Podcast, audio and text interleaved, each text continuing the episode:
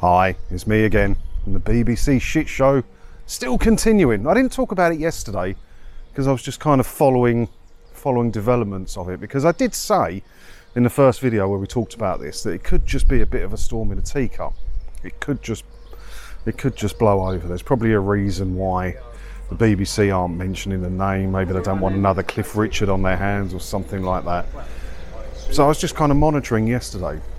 But there has been some more developments today. But I, I understand why the BBC aren't naming names. I don't agree with it. And the problem with it is, it's going to cause a lot of legal problems for some other people. All right, you, you know, you can't go naming names, but like Jeremy Vine, for instance, is threatening court action on a few people. I believe a couple of other celebrities are. Many BBC presenters' names are getting dragged through the mud for no reason at all. And they are starting to pressure. I mean, even Jeremy Vine said so publicly. He said it on his Twitter, didn't he? Uh, Jeremy Vine urges BBC Sex Pics presenter to come forward as broadcaster on its knees. And there's his tweet. I'll put it on the screen. There he talked about it. Oh, yeah, I mean, his name was mentioned a lot. He was trending for a while, and it's not right, is it? It's something probably he hasn't done, and he's been he's having to fight fires to keep his own name clean. Now, I'm no Jeremy Vine fan. Don't get me wrong, but um, yeah, it's not one. And one thing that was interesting that's come out now is the BBC's timeline of events for it, because we're all saying, why did it take so long? for this. That's a cool little boat. Look at this. I've not seen this one before. Look at it.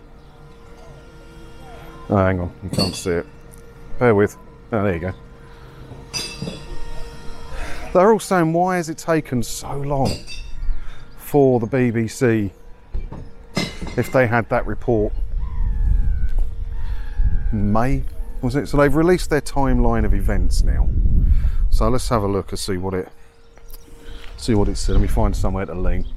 So yeah, it says here, look, on the 18th of May, the complaint by a family member attended a BBC building where they sought to make a complaint about the behaviour. So it's the 18th of May, someone actually went to the BBC to complain. On the 19th, the complaint was contacted BBC Audience Services. On the 19th, it escalated. On the 19th, it's escalated. On the 19th, it's escalated. And then on the 19th mailer, checks were also made to verify the identity of the complainant. This is standard procedure, blah, blah, blah. On June the 6th, having received no response to the email referenced above in one of the other bits, a phone call was made to a mobile number provided by the complainant. This call did not connect. Following these attempts to make contact with the complainant, the corporate investigations team were due to return to the matter in the coming weeks and no additional attempts. And then on July the 6th, the Sun newspaper informed the BBC via the corporate press office of the allegations. So that, yeah, I mean, if that's true, I'm sure the BBC can back it up because knowing the Sun, they'll put in an FOI request for this information. Mind you, yeah, it can redact personal details. They should get that information, right? So at this moment in time, I can't believe I'm about to say these words, but I've got no reason to disbelieve the BBC on this one. So there was a month's difference, and then it went to the Sun newspaper, and then they acted quite quickly. Why did they act quite? Well, they tried to.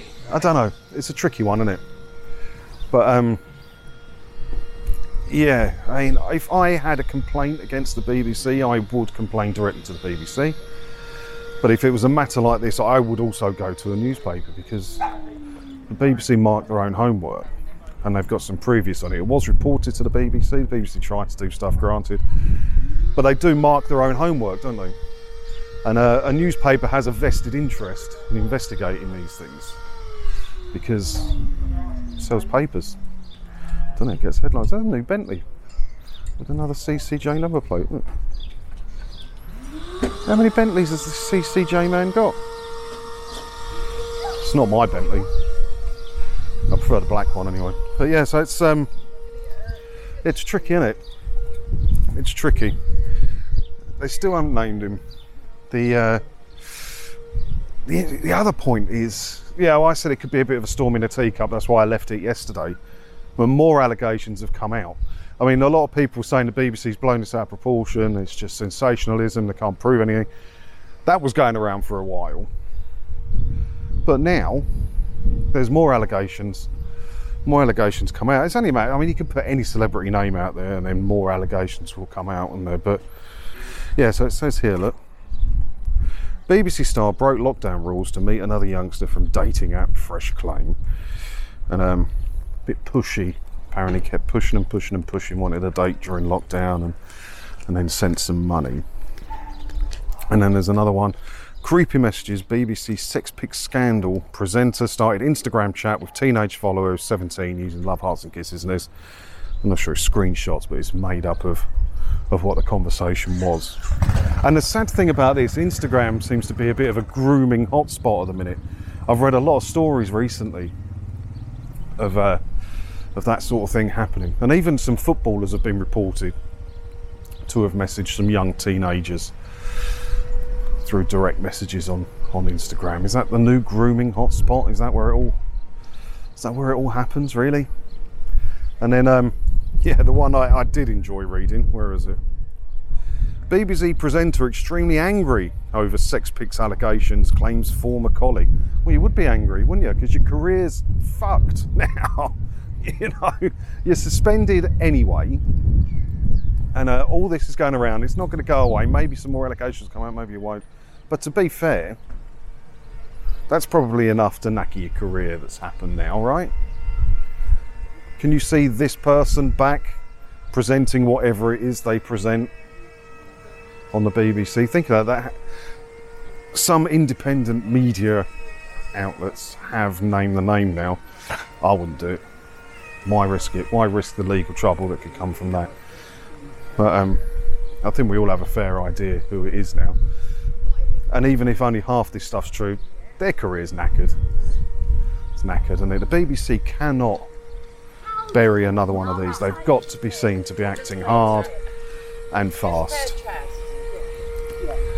But going by the BBC's annual report that was recently published, TV license. They call it evasion figures. I like to call it people not paying the TV license fee, as is their right not to do. Is the highest it's been since 1995. Apparently, it's over 10%. I think you're going to see a rise in that. I think this is going to cause a rise in that.